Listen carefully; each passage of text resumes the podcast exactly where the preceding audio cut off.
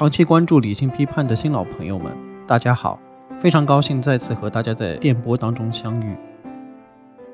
距离我们上一集播出的时间呢，差不多又是一个半月了。非常抱歉，因为我个人在九月份和十月份的出差以及会议特别多。在这过去的一个半月当中呢，实际上呢，整个世界也好，包括我们中国也好，其实是发生了很多的事情的。可以选的选题呢，也非常非常的多。但是我这一期呢，还是想呢，重新回到第六期说过的一个话题。这个话题呢，是关于两家德国企业。所以呢，这一期的节目的话题呢，是叫做究竟是保时捷成就了大众，还是大众成就了保时捷？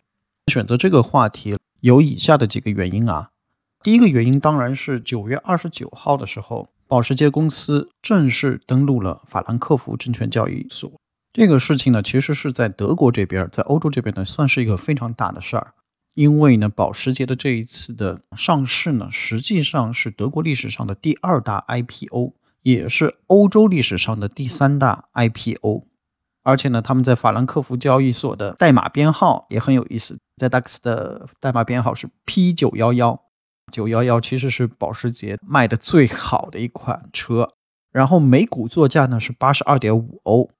上市至今呢，整个股价呢基本上是能够维持得住的啊，它不像有的中国公司一上上市了之后马上就破发或者之类的，并没有出现这种情况，它还是维持在八十几欧的这样比较稳定的一个体现。其实它能够定价在八十二点五欧，以及上市之后能够是比较稳定的一个表现呢，其实是因为它的财报呢的确是很好看的，比如呢，它一九年到二一年它的销售盈利率呢。基本上维持在百分之十六左右，一九年是百分之十五点四，二零年是百分之十四点六，都是在疫情的背景下啊。然后今年上半年呢，还继续往上攀，窜到了百分之十九点四，那也就是百分之二十左右的利润率。这个销售盈利率，你当然不能就是说当做纯利润率来看，还要抛除掉一些成本或者怎么样。但是总而言之呢，这个盈利率呢，在汽车行业来说是非常高净值的。所以呢，它的财务状况呢，应该是比较良好的。对于股民、对于投资者来说呢，是一个比较有价值的个股票。但是我这一段话不形成对于您自己进行投资的任何建议啊。我们说回我们主要的话题，这是我在这个时间点想给大家继续介绍这个故事的原因一，但不是最重要的。原因二呢，显得更加重要。其实很多朋友并不知道，在五十年前的这个月啊，也就是一九七二年的十月十一日。中华人民共和国与德意志联邦共和国正式建立了外交关系，所以这个月呢，实际上是中德建交的五十周年的月。可能有一些朋友呢，刷到过一些视频，也发现呢，在这个月里面，其实德国总理舒尔茨呢，也发表了一个非常重要的演讲。在这个演讲当中呢，他算是旗帜鲜明地提出了反对了所谓的 decoupling 的这种概念。Die Globalisierung war ein Erfolg, sie hat Wohlstand für viele ermöglicht. Wir müssen sie verteidigen. Und decoupling ist die falsche Antwort, sondern die richtige Antwort ist die, die Sie auch hier gegeben haben, Diversifizierung. Wir müssen uns nicht abkoppeln von einigen Ländern, Geschäfte mit Einzelnen, ich sage ausdrücklich auch Geschäfte mit China.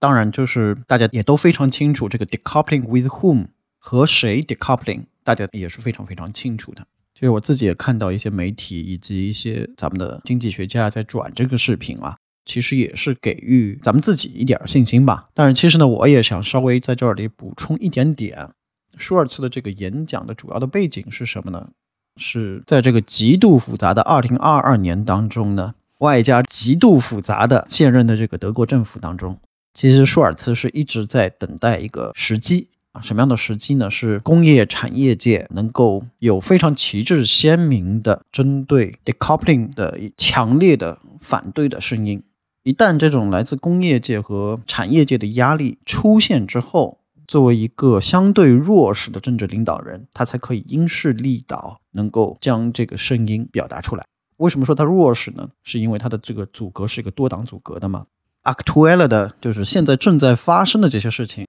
啊，我们点到为止。就是在过去这两年当中啊，老有这些没啥眼力见的德国人给我开一个玩笑，说中国人定义的双赢是 China wins twice。这种话自己开开玩笑是可以啊，但是你真别把这种玩笑话太当真啊。因为无论是从数据上来看，还是从历史上来看，可能很多年轻的朋友不知道，在九十年代的时候，《经济学人》期刊专门出了一期，这个大封面上面是德国欧洲病夫，就专门有这么一期来讲当时的德国的经济的问题啊。当然，使德国能够摆脱病夫的主要的动力是什么呢？是来自于施罗德的改革，包括 Hartz V 劳动市场的改革。但是你不可抹杀的是，中国这个世界上当时是日益增长的单一统一化的市场，提供给了这些德国商品足够的盈利率，以使得这些盈利可以撑得起德国劳动力市场改革之后的新形态。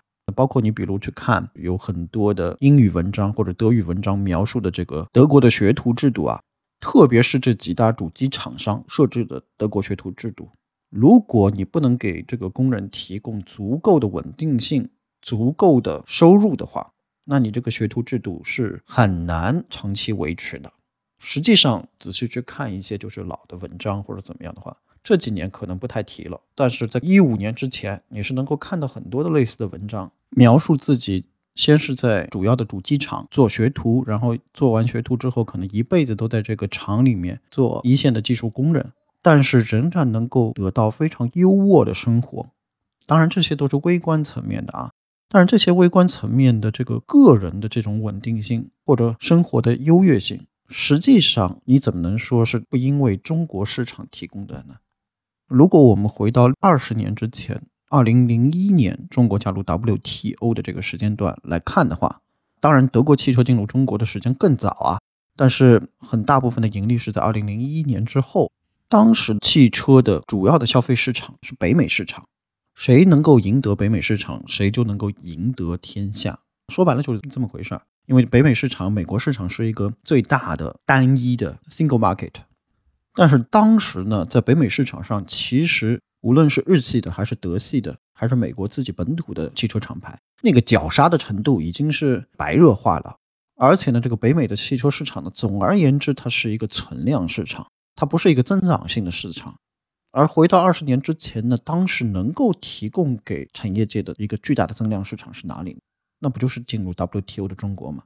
从中国的角度上来看，其实也是具有巨大的获利的。从宏观的层面上，我们就不说了。这些主机厂能够进入中国，能够建立合资公司，能够有这么多的，包括我自己的个人的朋友、同学、长辈，他们能够就业。能够带动起整个中国的交通领域的发展，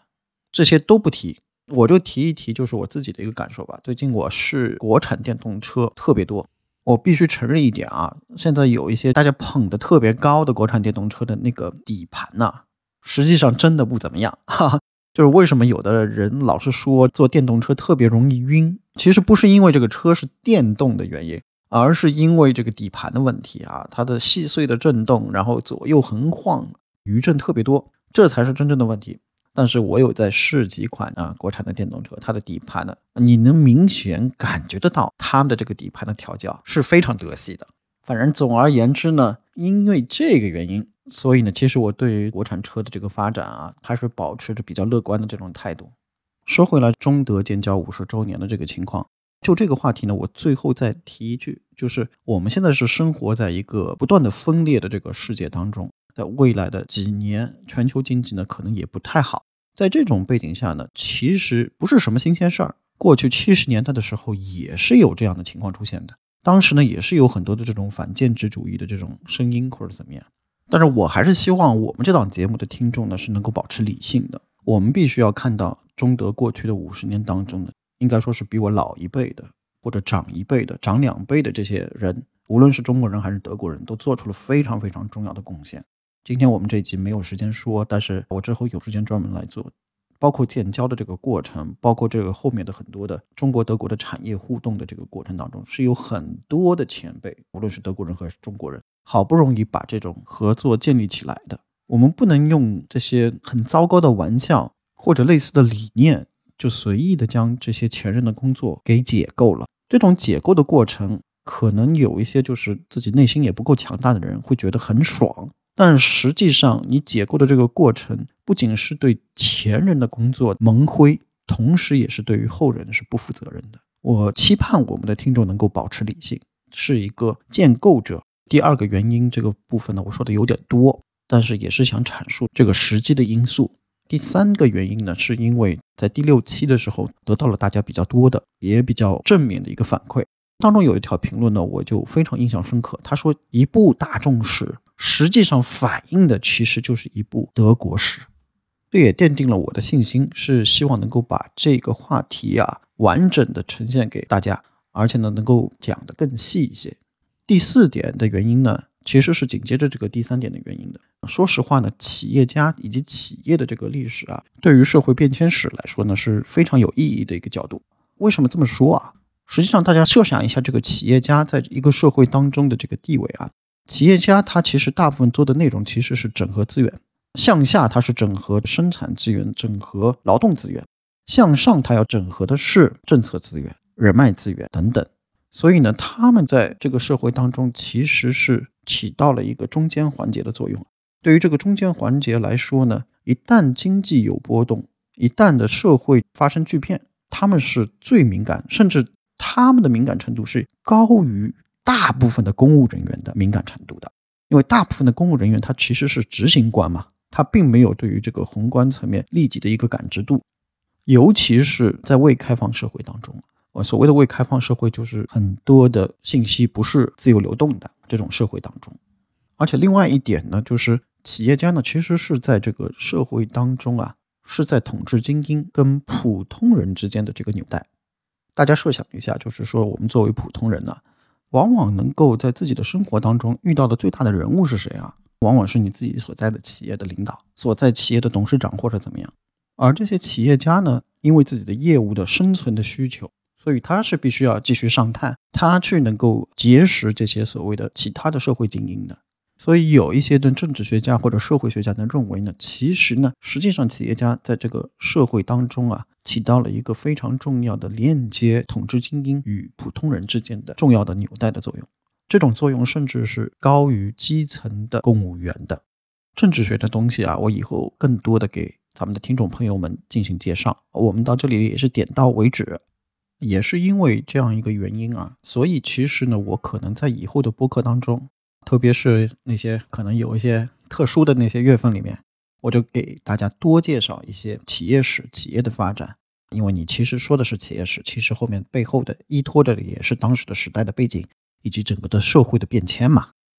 第五个原因呢，也是来自于我们后台听众的这些要求啊，因为我们后台的听众一直希望我能够多讲德国的事情，多讲德国的体制，包括很多朋友啊，然后在呃微博上面也好，在豆瓣的私信上面也好。一直就是给我发一些私信啊，希望我能够多给大家介绍一下德语区的这些企业家的精神是怎么样的，包括我今天后面讲的内容，大家也可以逐渐的，就是自己体会到、感受到，其实德语区的这些大的企业或者大的企业家，也面临了很多我们的自己的中国的这些企业家当下遇到的问题啊，比如说家族企业的传承的问题，家族内部的矛盾的问题，当然也有一些不同的地方。比如说，他们是怎么看待资本的，怎么看待自己的生产的，等等等等，这些理念上也是有不同的。我通过介绍整个的故事呢，也是希望大家能够各取所长吧。这就是我希望能够通过这个节目，把大众与保时捷的这个整个的发展历史，以及两者之间的互相纠葛的历史，给大家能够介绍清楚的五大主要原因。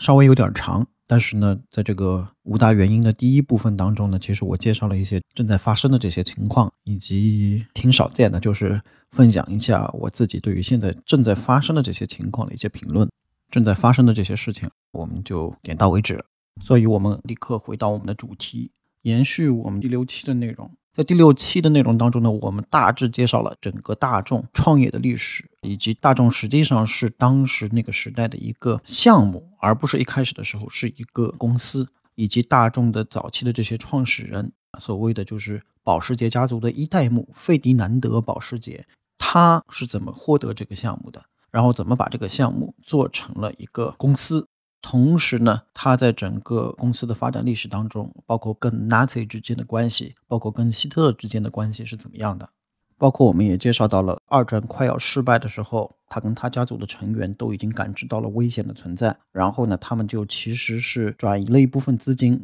到他们的整个家族的居住地，在奥地利的滨湖采尔这个地方，并且甚至还把一部分的工厂用的木头也从沃尔夫斯堡运到了滨湖采尔，准备另树旗帜。同时呢，这个整个家族的三个重要人物，就是一代目以及二代目的三个人物。一代目是费迪南德·保时捷以及他的儿子，包括他的女婿，这三个重点的核心人物呢，其实后来呢是被法国方面扣留以及拘禁的啊。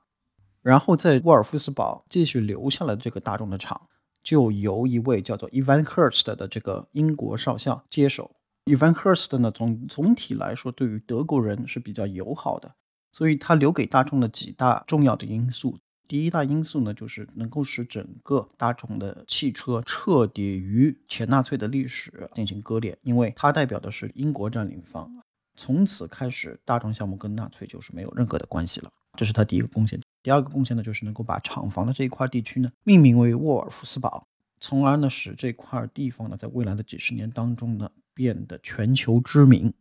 第三点非常重要的作用就是，他为当时已经接近快要不行的大众找到了一位懂技术、有能力的德国的 CEO。这个 CEO 呢叫做 Nordhoff。Nordhoff 呢在战后的整个二十年当中呢，又把大众带火，带成一个非常强大的汽车制造商。强大到什么程度呢？时间到了一九五一年的时候，保时捷家族的一代目费迪南德·保时捷就过世了。但是到这一年的时候呢？大众汽车的甲壳虫的这款车的销量已经远远超过了福特的 T 型车。第六期的时候我也说过，就是我们都非常熟悉的甲壳虫款，其实原来呢就是由元首来命名的。元首当时命名它这款车的名字叫 KDF，Crafton Edition of Point。所以呢，原来的设想大众汽车的这个项目当中呢，包括设想者希特勒本人也好，还是主要的设计者。保时捷一代目也好，他们原来设想的这个大众汽车项目，这个汽车是为了大众的，反而是没有在他们的集权统治下实现，却是在一个和平年代，在一个民主德国与西方的盟友一块合作的情况下，这个梦想才可以得以实现。这就非常有意思了。你想，就是纳粹这个集权政权，其实是一个以军事征服为目标的这样的一个政权嘛。用这种强力的方式没有实现的目标，反而是通过全球合作的方式，通过与盟友合作的方式，在经济上获得了成功。所以到一九五一年保时捷一代目去世的时候，在他去世之前，他已经可以用自己的眼睛看到满山遍野的甲壳虫的车在到处的公路上奔跑了。其实这个时期的大众的成功啊，也是德国战后经济复苏奇迹的一部分。我顺便这里插一句啊。你会发现，一九四零年代到一九五零年代、一九六零年代这一批生长起来的德国人，你会发现他们有一个共同特性，就是他们特别擅长跟人合作。为什么呢？他们也是深受这个时代的影响啊。一方面呢，就是说他们的童年生活、幼年生活呢，在经历了这个战后的经济奇迹之后呢，迅速的改善了。迅速改善的原因是什么呢？是擅长合作。所以是有这样的一个前提和成长背景、时代背景，塑造了他们的价值观。包括其实我们中国人对于德国人的好印象，其实就是来自于这一代的德国人。包括当年我们中国的改革开放期间的那些去德国的探索者，去探索合作项目的那些人，其实他们遇到的也是这么一代人。这么一代人，当时呢正好是处于中年最鼎盛的时期，也在各大公司或者在各个领域当中起到领导的作用。所以呢，他们是非常非常愿意、乐于用开放的心态去进行合作的尝试的。他们那一代人呢，也都是全球化的受益者。那个全球化是怎么全球化呢？是靠飞机驱动的全球化，跟我们现在经历的这个全球化不一样啊。我们现在经历的全球化是信息全球化，他们那个年代的全球化呢，是以飞机为基础的全球化，推动商业的发展。所以您别说什么什么现在全球化在退化，他们那代人都经历过。先是在战后到七十年代初都是不断加深的全球化，但是到七十年代中呢，大家都知道，就是随着美国在深陷越战啊，或者各种各样的问题，全球化在那个时候也是出现了衰退，政治也出现了极化的现象。我们还是回到我们的主题啊，刚才说了，就是到一九五一年的时候，保时捷的一代目费迪南德·保时捷过世了，那其实就是保时捷这个整个家族的第一代已经消失了。那在这个消失的同时呢，咱们也说了，其实呢，整个家族呢已经离开了大众的权力的核心圈。那么整个家族的重担呢，其实是落到了二代目第二代的这批人的手中。第二代的二代目当中呢是有谁呢？之前整个大众的项目他也有参与的。这个一代目的儿子呢，他叫费利保时捷。从菲利保时捷和其他的家庭成员的角度上来思考的话，他们的思考思维肯定是觉得我们爸爸是创始人呢，说不好这个大众整个项目都是我们的啊。但是呢，他们其实呢在战后呢又已经被实际上踢出了这个权力的核心圈。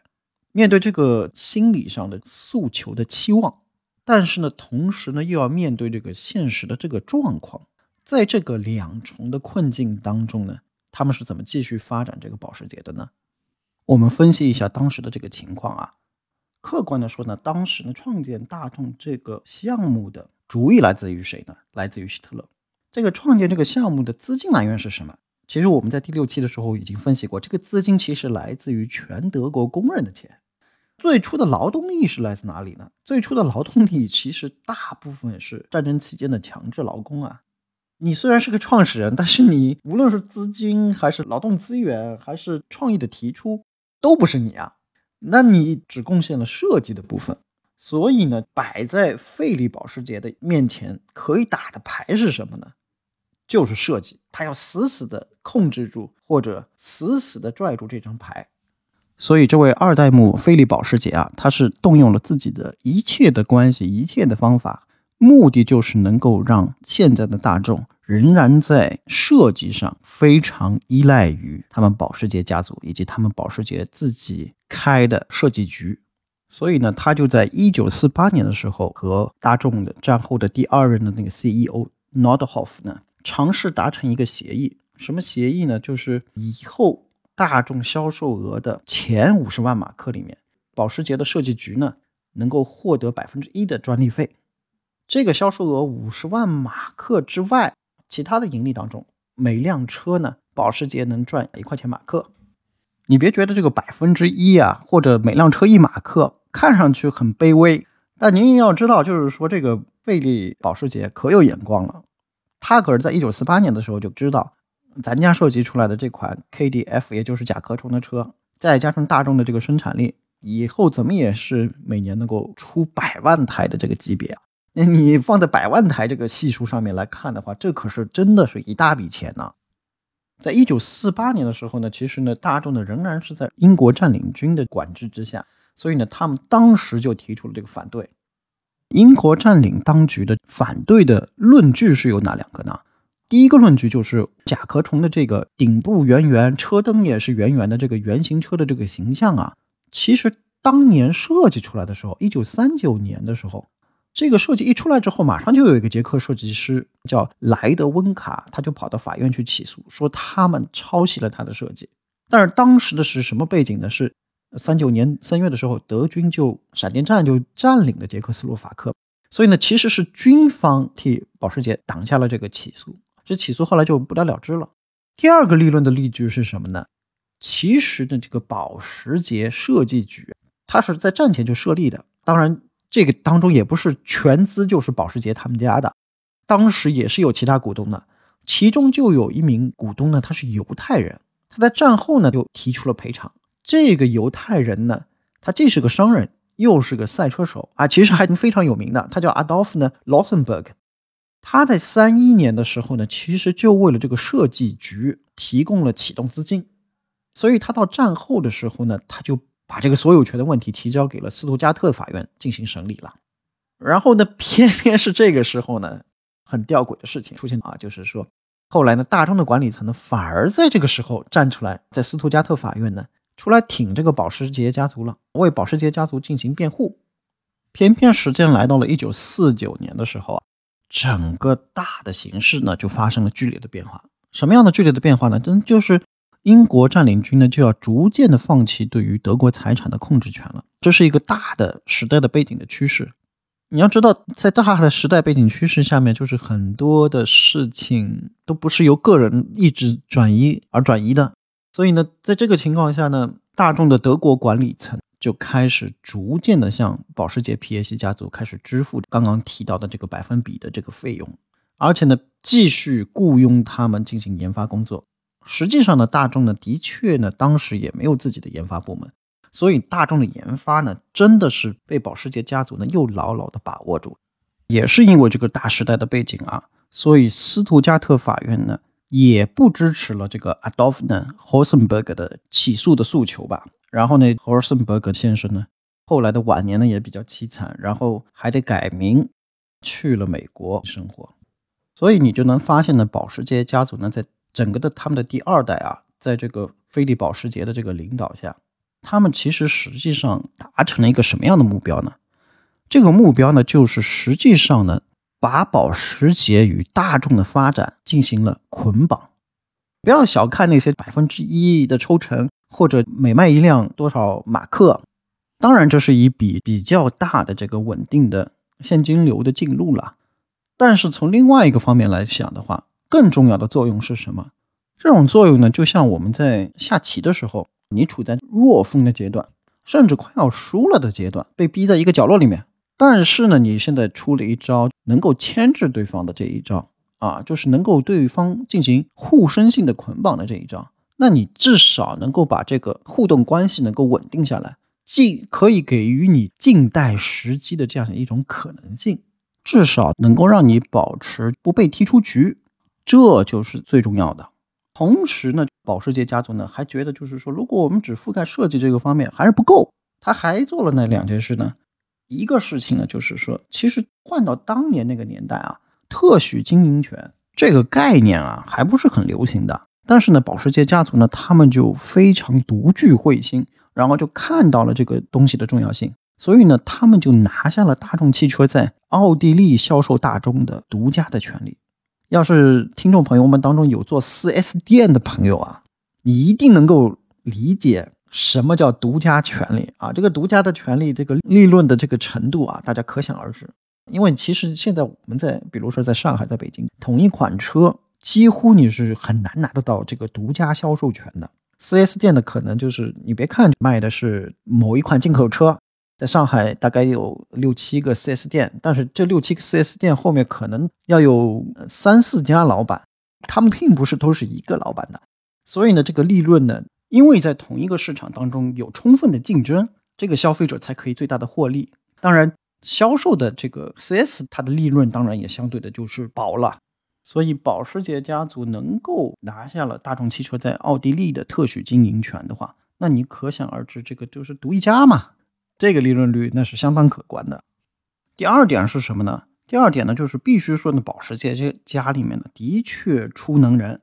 在第六期的时候，包括刚才的时候，我也说过了，就是初创大众这个项目的，一共保时捷家里面出了三个人。第一个呢是一代目费迪南德保时捷，第二个呢就是他的儿子这个费利保时捷，第三个重要的人物呢就是安东皮耶西，是他的女婿。但是呢，五一年这个一代目去世了之后，后来不久呢，其实安东皮耶西也去世了。但是呢，那女婿其实就是女儿的老公嘛。这位女儿呢叫路易斯保时捷，也不是省油的灯，那是非常非常厉害的人物啊。她在自己的老公去世的这个背景下。直接就接手了老公负责汽车销售的这个管理工作，一手打造了整个大众在欧洲的最大的销售网络。第三招是什么啊？费利保时捷为了稳住与大众之间的这种绑定关系啊，在大众的这个德国管理层上面也没少花心思。比如对于当时大众的这个 CEO Nordhoff，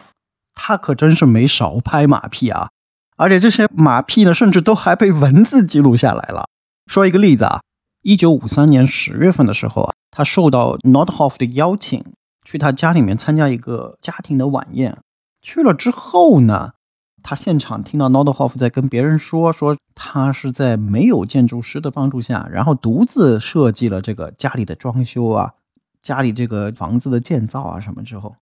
他没出声儿。但是呢，回到家之后呢，德国人呢不是一般就是受了别人邀请之后。都会回家之后给别人第二天写个就是感谢信嘛，然后他就在那感谢信里面直接就说出了 “Not Hoff 呀，你这人呐，怎么这么有水平啊？怎么能这么厉害？能够在没有建筑师的帮助的情况下，还能自己设计房子呢？哇，你的品味太高雅了，你的审美实在是太出众了！天哪，这些话全都被放进了历史的 archive 那里面，我们才可以看得见一个商人要做生意是多么不容易的一个事儿啊！然后呢，他就在这个信里面呢说了一堆恭维话之后呢，最后呢话锋一转，他说呢：“哎呀，诺德霍夫啊，你有这么高的鉴赏能力，欢迎你来我们保时捷设计局来欣赏一辆我们新造出来的原型车。”一定会给你带来新的体验。我们这个原型车呢，只有您这样的具有鉴赏能力的人才可以鉴别它的好与美。而且，他为了维护住保时捷家族与 Nordhoff 之间的关系，其实就是与大众之间的这种捆绑关系，连最古老的传统异能都用上了。什么传统异能呢？政治联姻。通过它的运作呢，一九五九年的时候，Nordhoff 当时只有二十二岁的女儿。嫁给了保时捷第三代当中的一个孩子。我们有很多长期在甲方爸爸单位里面工作的这些朋友，如果你一旦想要去跳到乙方去，或者如果想自己独立创业，你可得 千万好好的学着。一旦到了乙方之后，你就得这么不耻下问 才行啊。所以，如果您想要打算要做个乙方或者自己独立创业的话，您这羞耻感千万别太高。前辈们，他们可都在给你们展示这些传统技能怎么玩儿，在把和沃尔夫斯堡的关系搞得特别好的同时啊，保时捷家族的第二代们利用好了大众每年供给他们的这个现金流啊，同时呢，也在聚集力量，能够使自己的技术上面再有突破。比如，直到现在，全世界的中产阶级都还在趋之若鹜的保时捷的911的跑车。这个九幺幺的跑车，它的原型机呢是保时捷的三五六。三五六呢，其实呢，归根到底呢，就是运用了甲壳虫的大部分的技术，包括它的底盘也好，包括它的四缸的风冷的发动机也好。其实说白了，你要看到现在的九幺幺，最老的其实就是甲壳虫。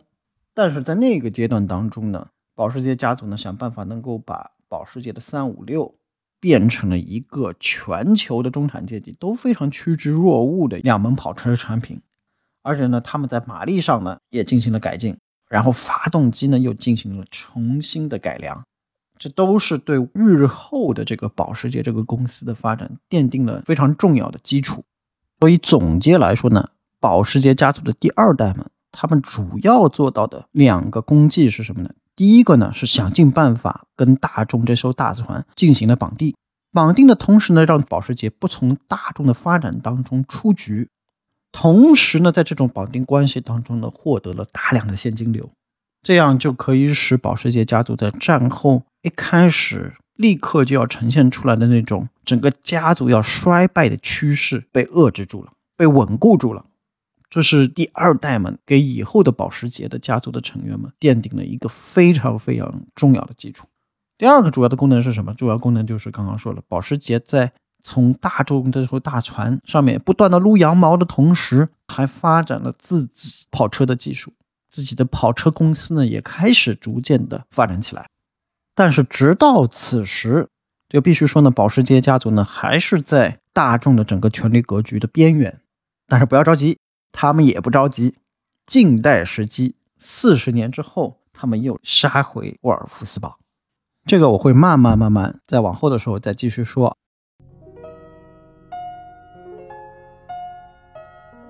理性批判是一档以书为地图，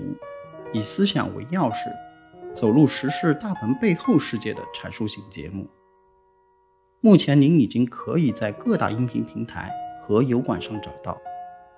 欢迎大家收看、收听和转发。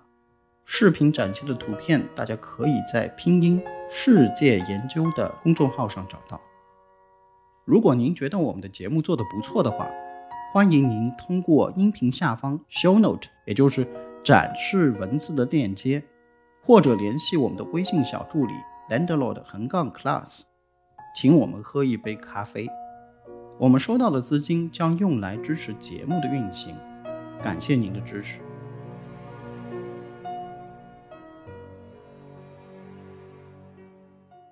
大家听前面这一段也发现了，保时捷的这个一代目啊，费迪南德·保时捷，以及这些他生的孩子们，没有一个是怂货啊。这个家族的传递从第一代到第二代，还是既有稳固又有发展的。这个其实对于很多家族企业来说，这已经是一个非常优秀的传递了。没想到啊，到了这个家族的第三代，又出了一个大神级的人物。这个人物啊，他就是路易斯·保时捷和安东·皮耶西的儿子，也就是他和一代目之间的关系。一代目是他的外祖父。他从性格上还是从名字上跟自己的外祖父都非常像啊。他的名字呢取了外祖父的名字，外祖父不是叫费迪南德·保时捷吗？他妈给他取了个名字也叫费迪南德，所以他叫费迪南德·皮耶西。我一说出这个名字，对于车辆历史有一定了解的朋友都知道为什么他是个大神级的人物了。除了名字和自己的外祖父很接近之外啊。他跟自己的外祖父也有很多地方非常相似，比如说他跟外祖父一样非常喜欢飙车，所以呢，他在高中快要毕业的时候呢，得到了自己的第一辆保时捷的车。他开着这辆保时捷呢，在一个阿尔卑斯山的山口，差一点儿因为超速就车毁人亡了。如果真的是车毁人亡的话，那就是全剧终了。然后他大学呢，还和当时的奥地利人呢不太一样。他跑到了瑞士去上大学，上的那个大学呢，到现在为止都是非常非常有名的，叫做苏联式联邦理工。我自己其实就认识两三位前辈吧，他们就是这个学校毕业的。其中一位呢，也是回来之后呢，在自己的领域里面做得非常好，是院士级别的人物。这学校到现在都是非常非常好的 ETH。然后费迪南德·皮耶西呢，在这个学校，一方面呢，他是受到了非常良好的工程教育。这个工程教育的水平呢，肯定是超过当时在奥地利受教育的水平的。另外一个非常大的优势是在瑞士的话，他得到了很多新的思想。在瑞士呢，大家是可以公开的去讨论二战的问题以及当时纳粹的罪行。他也是到瑞士上了大学之后，才知道很多纳粹当年办的坏事儿啊。而在奥地利的时候呢，大部分的奥地利老师都是选择对于这个话题不谈的。除了在这个学校里面好好认真的上课、好好的玩之外，他还做了另外一个非常重要的事儿，就是当他走出这所大学，从大学毕业的时候，他已经是三个女儿的爸爸了。这么喜欢播种，是不是有点让大家能够想到一位美国的汽车制造商呢？他们俩之间其实还有不少相似的地方，甚至我严重怀疑这位美国的汽车制造商有一点模仿这位老玩家。所以在费迪南德·皮耶西大学毕业之后啊，他呢其实并不想干家里这份事业，这好像跟我们的好多富二代都差不多啊。刚毕业的时候也是想要干自己的事业，他想从事的是当时可能非常非常时髦的一个叫飞机制造相关的这个工作，但是可能是因为当时整个飞机航空制造业其实都是英美作为主导的。然后呢，他当时至少他自己认为，他当时持有的是奥地利护照，所以呢，他不能被航空业所录取啊。当然，这只是他自己的一种想法，到底究竟是怎么样，现在已经没有办法考证了啊。但是呢，有这个航空业的这个从业的向往，其实对于他在日后的这个思维方式上。提供了一个非常重要的基础，什么样的重要基础呢？其实那个时候的航空业已经广泛的、大量的采用了轻量化的设计，因为你要把一个飞机飞起来，然后要省油的话，那你要有很多轻量化的材料嘛。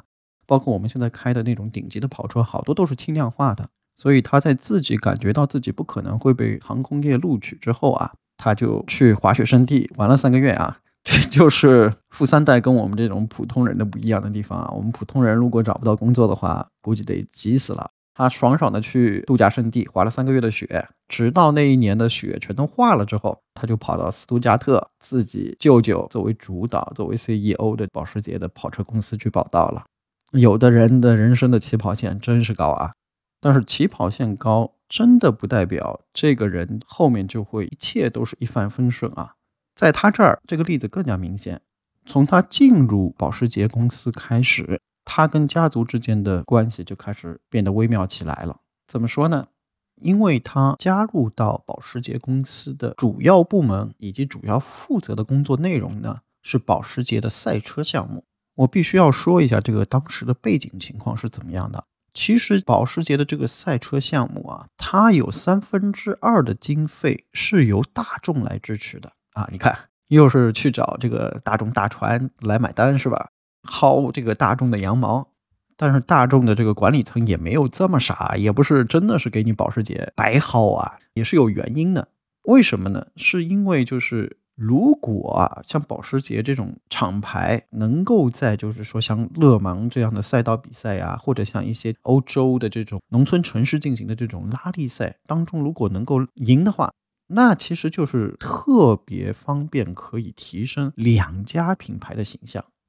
因为这种比赛呢，不仅是测试你提供的赛车的速度有多快，或者车手的水平有多高，同时也是非常考验你的车的耐久度的。对于普通消费者来说，就是能看到你们不仅车手开得快，而且能够在这种比赛当中，你的车的运行是正常的话，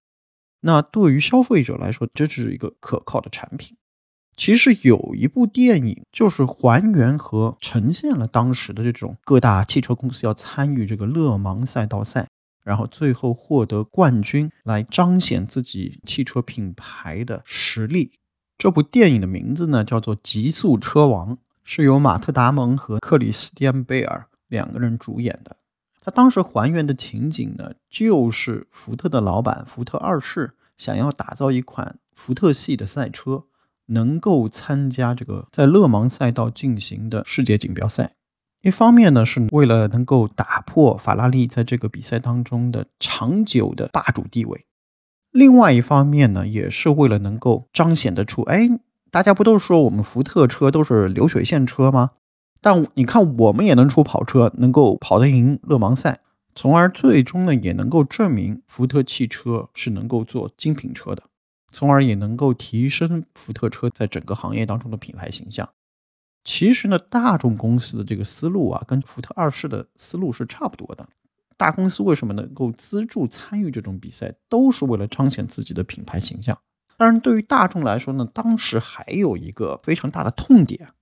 就是到了一九六五年的时候，其实大众已经卖出了差不多大约一百万辆的甲壳虫汽车。甲壳虫汽车说白了就是还是当年三十年前一代目送到希特勒眼前，让他亲眼见证的那个 KDF 车。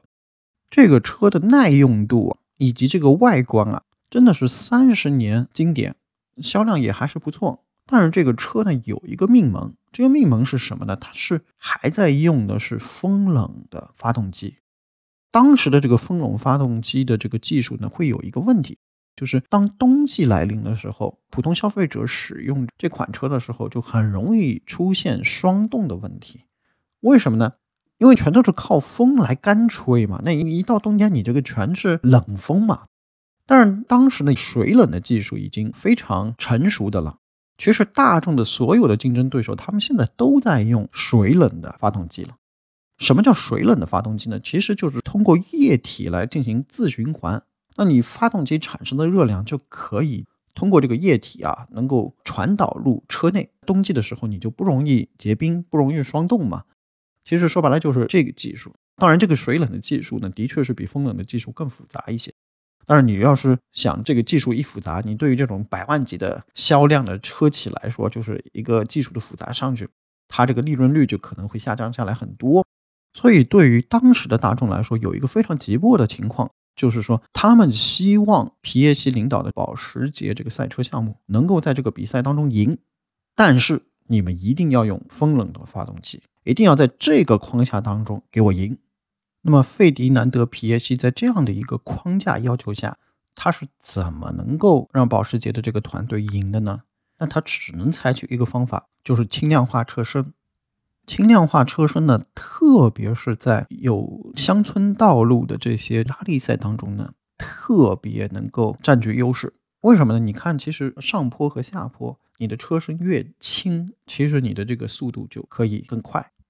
但是轻量化车身呢，也是带来了很多的危险因素的。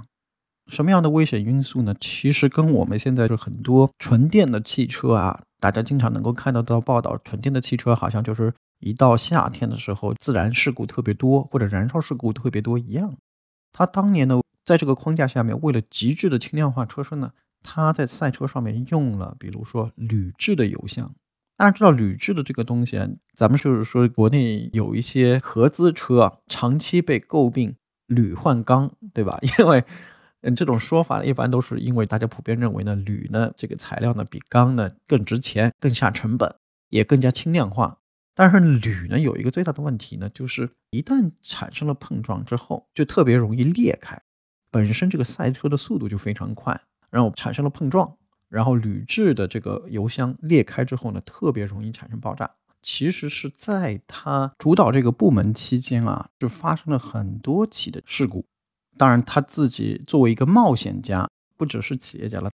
他认为呢，这是科技往前走的一个代价啊！赛车怎么会不出事故呢？这类的说辞啊。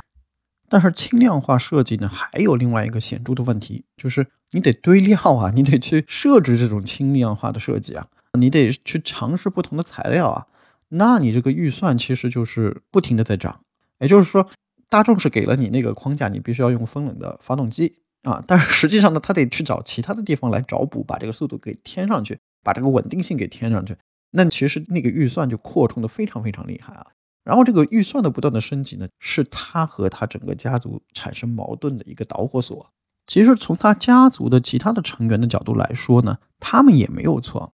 他们可能比较现实主义。当时的现实情况是怎么样的呢？其实一九六四年到一九六六年左右呢，保时捷大概的规模呢，两千四百多名员工。年产的车呢，大概在一万辆左右，与大众或者与福特的这个级别相比来说呢，的确还算是一个非常小的企业啊，非常小的汽车制造商。而且呢，他们的核心产品保时捷三五六呢，刚刚进行完迭代，迭代成了就是我们现在熟悉的九幺幺这款跑车的产品。所以呢，规模呢还不能算特别大，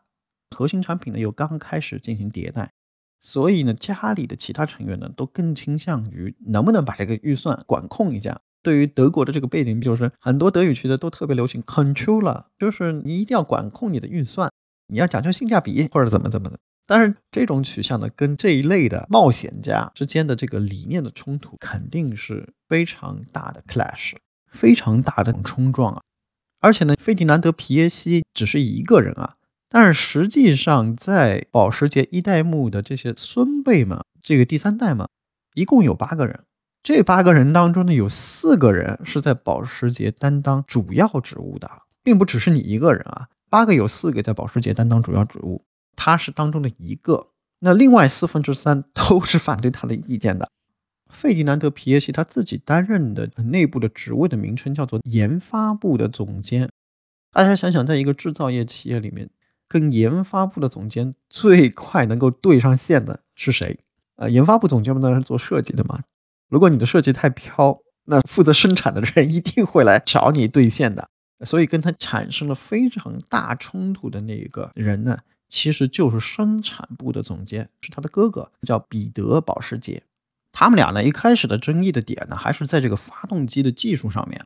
这个分歧留在技术水平上的这个问题还不大。但是到后来呢，两个人谁也看不上谁，这个分歧呢就不断的升级，升级到最后呢，就是升级到什么问题上去了呢？就咱们这个家族成员到底应该在公司各自承担什么角色？一旦这个话题引到这个问题上面去，你作为一个家族企业，你基本上就是不会有答案。到这个问题水平，基本上就是处于骂街的水平了。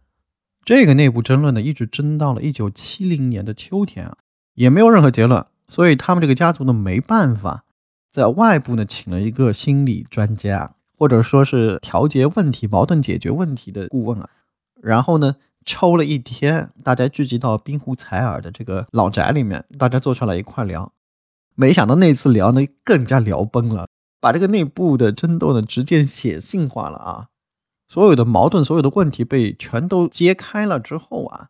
那所幸的最后的一个折中的最终方案是什么呢？最终方案就是所有人都离开公司，然后呢，把所有的工作呢都请外部的职业经理人来进行打理。只有二代，就是那个一代的儿子菲利保时捷还仍然做监事会的主席，其他人都走。这一年是费迪南德皮耶西三十五岁的时候，被自己家公司甩出门，可真不是滋味啊！你想，就是我们现在也天天担忧着啊，害怕自己在三十五岁的时候被公司给甩出门，并不是只有我们这样啊，哪怕这公司是你们家族的，你都有这个危险。那这费迪南德·皮耶西心里可委屈了，因为毕竟自己辛辛苦苦的在这个部门干了九年，而且的确是干出了这么大成绩，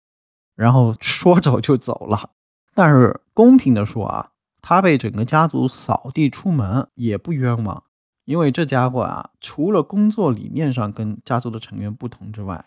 在自己的私人生活上面也不是省油的灯啊。一九七二年的时候，他就出轨了自己表弟的夫人啊。表弟名字叫做格尔德·保时捷，夫人名字呢叫做马林。然后呢，他还跟这个表弟的夫人结了婚。但是啊，他在这个同一个阶段时候啊，他还跟另外一个女子相处，还跟那个女子生了俩孩子。是不是？我结合我说他在大学刚毕业的时候就已经是三个孩子的爹了，是不是让你想到了那个美国当红企业家？关键是费迪南德·皮耶西。还没把这个事儿当做有什么奇怪的事儿，这个事儿吧，还不是那些小报记者给挖出来的，而竟然是他自己在自己的自传里面给写出来的，就感觉他对于这种事儿就特别坦然。现在咱们这位当红的美国的气球制造商，看来不只是在广泛播种这个事情上跟他一个尿性啊，甚至我可以比较确定啊，这位当红美国汽车制造商。应该是很大的程度上受到了这位保时捷三代目的巨大的影响啊，不仅是对于私生活的理解的方式方面啊，包括这个造车、搞航天，费迪南德·皮耶西一开始不也想搞航空吗？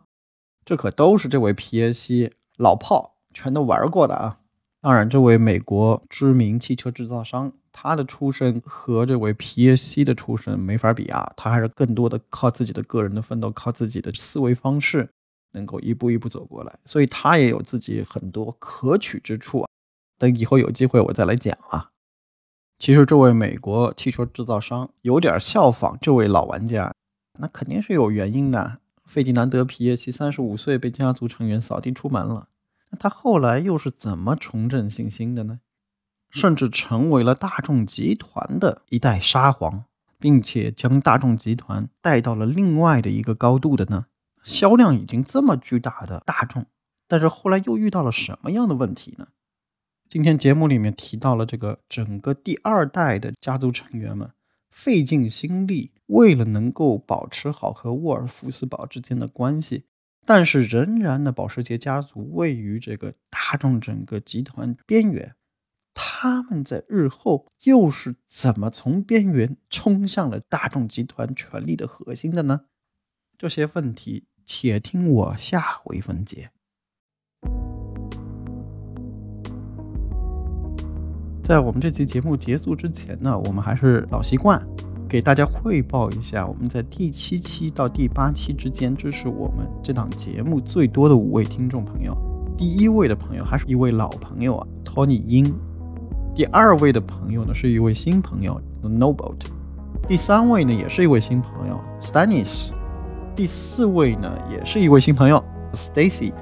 第五位的朋友呢，叫做潘冰晨。感谢这五位朋友以及其他的一些朋友的支持，这都是满满的心意。有你们的支持，我们的节目才能越办越好。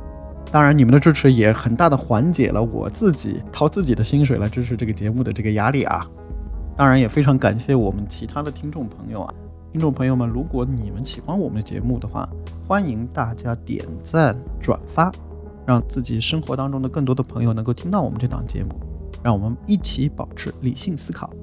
我们下次再在电波中相遇吧。making my